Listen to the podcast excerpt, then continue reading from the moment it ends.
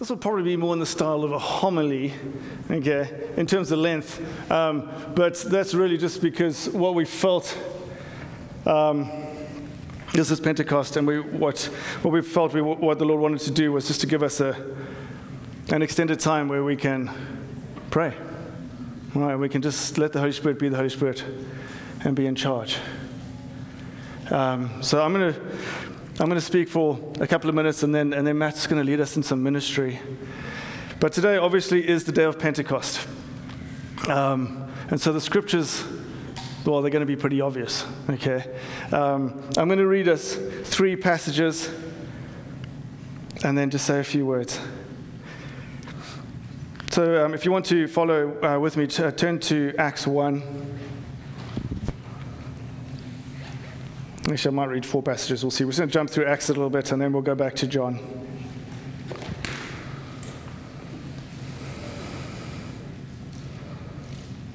So, Acts 1, starting at verse 4. And being assembled together with them, Jesus commanded them to, de- to not to depart from Jerusalem, but to wait for the promise of the Father, which he said, You have heard from me.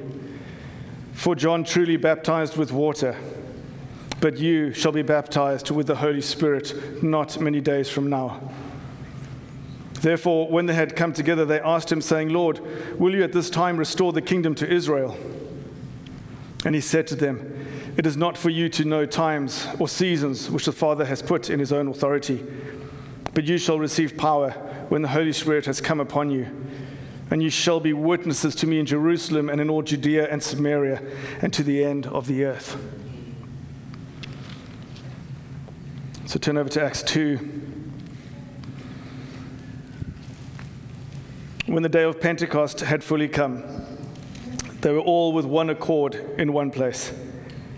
And suddenly there came a sound from heaven as of a rushing mighty wind, and it filled the whole house where they were sitting. Then there appeared to them divided tongues as of fire, and one sat upon each of them. And they were all filled with the Holy Spirit and began to speak with other tongues as the Spirit gave them utterance. And there were dwelling in Jerusalem Jews, devout men from every nation under heaven. And when the sound occurred, the multitude came together and were confused because everyone heard them speak in his own language. Then they were all amazed and marveled, saying to one another, Look, are not all these who speak Galileans? And how is it that we hear each in our own language in which we were born? Parthians and Medes and Elamites, those dwelling in Mesopotamia, Judea, Cappadocia, Pontus and Asia, Phrygia, Pamphylia, Egypt, and the parts of Libya adjoining Cyrene. Visitors from Rome, both Jews and proselytes, Cretans and Arabs. We, we hear them speaking in our own tongues the wonderful works of God. So they were all amazed and perplexed, saying to one another, Whatever could this mean? Others mocking said they were full of new wine. But Peter, standing up with the eleven, raised his voice and said to them, Men of Judea and all who dwell in Jerusalem, let this be known to you and heed my words. For these are not drunk, as you suppose, since it is only the third hour of the day. But this is what was spoken by the prophet Joel. And it shall come to pass in the last days, says God, that I will pour out my spirit on all flesh. Your sons and your daughters shall prophesy. Your young men shall see visions. Your old men shall dream dreams. And on my maidservants, men servants, and on my maidservants I will pour out my spirit in those days, and they shall prophesy. I will show wonders in heaven above and signs in the earth beneath blood and fire and vapor of smoke. The sun shall be turned into darkness and the moon into blood before the coming of the great and awesome day of the Lord. And it shall come to pass that whoever calls on the name of the Lord shall be saved. We have this incredible gift of the Spirit that is given. Before we go back to John, I just want to read Acts 4, just a short section there to remind, remind us of one particular truth here. Chapter 4, and I'm going to read from uh, verse 23. So Peter and John have just been um, arrested and, and, and interrogated, and they're released. And being let go, they went to their own companions and reported all that the chief priests and elders had said to them. So when they heard that, they raised their voice to God with one accord and said, Lord, you are God who made heaven and earth and the sea and all that is in them. Who by the mouth of your servant David has said, Why did the nations rage and the people plot vain things? The kings of the earth took their stand, and the rulers were gathered together against the Lord and against his Christ. For truly, against your holy servant Jesus, whom you anointed, both Herod and Pontius Pilate, with the Gentiles and the people of Israel, were gathered together to do whatever your hand and your purpose determined before to be done. Now, Lord, look on their threats and grant your servants that with all boldness they may speak your word by stretching out your hand to heal, and that signs and wonders may be done through the name of your holy servant Jesus. And when they had prayed, the place where they were assembled together was shaken, and they were all filled with the Holy Spirit, and they spoke the word of God with boldness.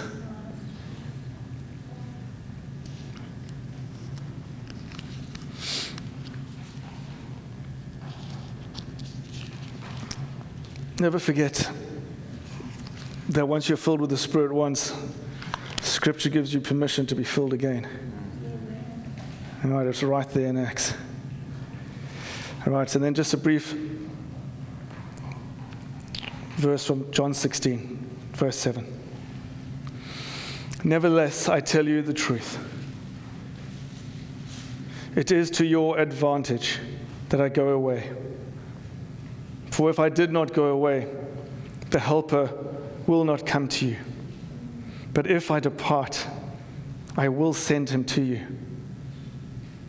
And when he has come, he will convict the world of sin and of righteousness and of judgment. Of sin because they do not believe in me. Of righteousness because I go to my Father and you see me no more. Of judgment because the ruler of this world is judged. I still have many things to say to you, but you cannot bear them now. However, when He, the Spirit of truth, has come, He will guide you into all truth. For He will not speak on His own authority, but whatever He hears, He will speak, and He will tell you things to come. He will glorify me, for He will take of what is mine and declare it to you. All things that the Father has are mine. Therefore, I said that he will take of mine and declare it to you.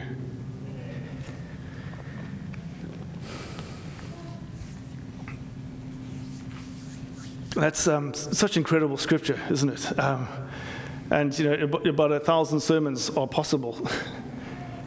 um, but, I, but I did feel that the Lord wanted me to keep it really simple tonight and not sort of come with a pre-planned five pages of notes, but just to just to share what I re- really believe He's placed in my heart and what I believe He's been speaking over this body for the last, yeah, last 9, 10, 11 months. Most of you, I know we've got some visitors, but most of you have, have been here in person or on, on live stream, and, and we've talked about the living water of God, which Jesus talks about in John 4 and John 7. And remember in John 7, when Jesus says that this living water will flow out of us, John says, um, that he's talking about the Spirit. But the Spirit was not yet given because Jesus was not yet glorified. We must never lose sight of the fact that before Jesus died and before Jesus rose again, there was no opportunity for the Spirit of God to fill us. the Spirit moved over people in the Old Testament. The Spirit empowered people to do certain things. But the Spirit was not yet given until Jesus was glorified. That Jesus' death and his resurrection created this perfect union between man and God that created a spirit, the Spirit of God, that was actually able and willing and ready to live inside us, cleansed by the blood of the Lamb. And I've talked recently, as we've, you know, we've talked about living waters and we've talked about abiding and we've talked about the Spirit and, and how he's often a kind of add-on. And we, and we treat him as, as the kind of as, as the weird third part of the trinity or we treat him as it. You know do you ever think of the holy spirit as it? It the holy ghost? Hmm. Jesus doesn't talk about it. He talks about him he the person of the holy spirit. And as we, we try and kind of get our, get our minds in the right place as to think about the Holy Spirit, maybe it's impossible. Maybe only our spirit can actually understand the Spirit. But the same Spirit that linked Jesus to the Father, the same Spirit that Jesus says he obeys, that he knew what the Father was saying, he knew what the Father was doing, and he was obedient to the Father, it's that same Spirit that he gives us. Not a weird, diluted human version it is the same Spirit. And that should blow our minds.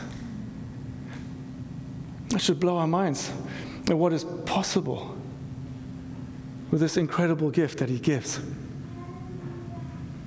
And when we talk about Jesus' sacrifice, we talk about Jesus' death and his resurrection, that the whole purpose of that incredible sacrifice was that we would become sons and daughters of God which is incredible, isn't it? But you know, remember a few, a few weeks ago, just I, I mentioned briefly this, this was, there was one thing that Jesus wasn't able to do. That Jesus was always with his disciples, always working from the outside inside, demonstrating, teaching, guiding, showing, amazing them, changing their worlds. But he wasn't able to change them from the inside outwards. That needed the Holy Spirit. So when Jesus says, It's to your advantage that I go, does that scripture ever make you wonder why? You know, I think, okay, well, it makes sense, you know, because Jesus can only be in one place, only so many people can in- encounter him. So that's why he said that. You know, but if he goes, Holy Spirit can come all over the world, and that's good for us. And I don't think that's just what he meant. I think Jesus knew that the only way that we were truly going to be transformed was by His Spirit entering us, transforming us to become like Him. And so, if we can't stop thinking about the Spirit as this kind of weird uncle or relative that we're kind of not sure what to do with, and actually start to see Him as absolutely central to Jesus, to Jesus' own walk, to Jesus' plan, to Jesus' plan for us. If we can't start to do that, then I think we're missing the whole point of the gospel. The whole point of the gospel wasn't that just that we would be saved and one day get to go to heaven, it was that the kingdom of God would start to live inside us and we would start to spread it and to glorify Jesus and to glorify the Father. And so a few weeks ago, we, um, we as, a, as a body, we, we repented of, of ways that we've, you know, we've sidelined the Spirit or feared the Spirit. Um, and that was awesome. And I think that just kind of prepared us for really the purpose of what I felt God wanting to say tonight to us as a body. Okay, and I, and I keep saying body, a little bit like Matt said, we really felt that the people God wanted to be here would be here. Um, and just a kind of a, a kind word to the house. I really believe this summer that God's going to be asking us to eat a lot of meat.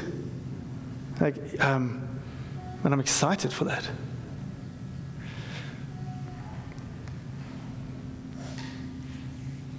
If we think of the Spirit given to us like this, like this seed, now He doesn't plant it up here in our minds. He doesn't planted in our thoughts. The Spirit is planted in the very depths of our being. And from that place, He grows. And His purpose is to transform us into the likeness of Christ, is to connect us to Jesus. And I wish I could say that we can think ourselves to be like Jesus. Um, I wish I could say we could feel our way to be like Jesus, but we can't. We have to we have to yield to the Spirit of God. We have to yield to Him. We have to honor Him as the Spirit of Jesus. And we have to cultivate time with Him and His presence in our lives. Adina's leaving us this week, and she'll be back. One of the reasons I didn't pray was because I knew I wouldn't be able to not cry. Um, it was the first time I walked into Adina's house. You just, you know, I walked into the presence of the Holy Spirit because the Holy Spirit is just loved in that home and, and honored. And I know, I know we all love God. I know we, we, of course we love God. But the difference between saying I love God or thinking that I love God and actually acting with reverence and honor and yielding to Him. And a lot of what um, you know, we've been preaching about in terms of abiding over the last few months is, is, is getting off of this mindset of, of kind of religious activity and trying to work ourselves into God's favor, but actually responding to God's love. That we're obedient to the love of God. We surrender to the love of Jesus. We don't kind of surrender and, and yield and hope for the best. We yield knowing that the promises of Jesus are already given to us. That if we yield, His Spirit will be given. And so when I talk about yielding, I'm not talking about religious practice. In fact, some of us might have to yield religious practice. Okay? Bill, you teach in theology. I know there's a lot of theology that you've had to yield because it didn't reflect the truth of Christ. That there are the- theologians out there who don't believe that the Holy Spirit still moves. There are theologians who don't believe that God still wants to heal people. That is a theological religious belief that needs to be yielded to Jesus. And some of us, some of us have to yield our flesh. Um, and again, I, am not, I'm not saying this as, as a religious activity that we have to be obedient in order to qualify.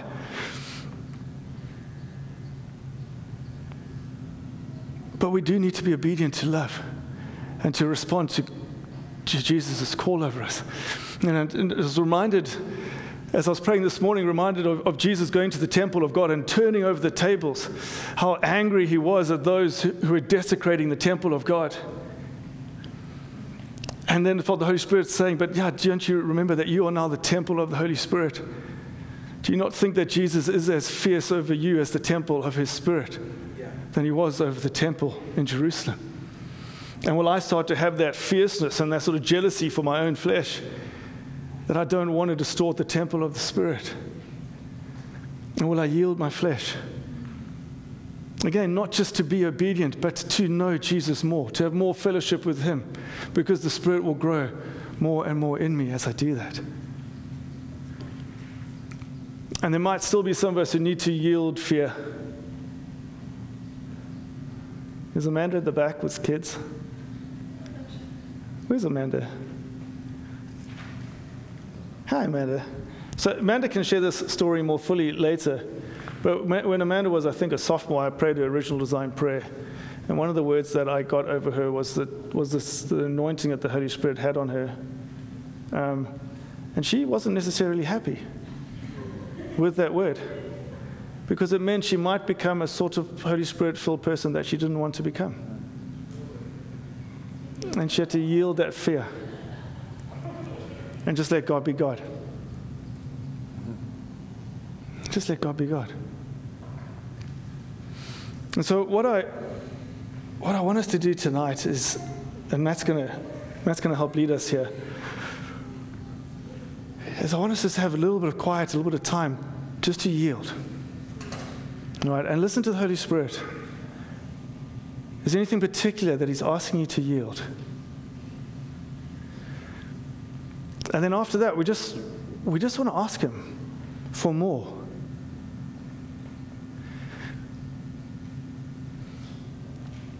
Some of you, before I forget as well, some of you may have been hurt by people being stupid in the church with regards to the Spirit. Some of you may have been disappointed. Maybe you've prayed this prayer 20 times and you, and, and you felt rejected. That, that, that, that pain and that sort of memory is real, I know that, but I want you to yield that tonight as well, if you will. Just yield. yield whatever is getting between your heart and the heart of Christ. Because it's His heart to give us His Spirit. It's His promise to give us His Spirit if we will ask. It's His promise that the Father will give good gifts to His children if we ask for the Holy Spirit. Multiple scriptural promises. So, what has happened, whatever's happened in the past, yield that. And ask with an open heart for more. And some of you have been walking with Him for a long time. I know there's things that He can still do with you and show you, and places He can take you in the Spirit. Some of you want to be reawakened. Some of you just want to meet Him. And He knows all of our hearts. Before we ask, He knows. So let's pray.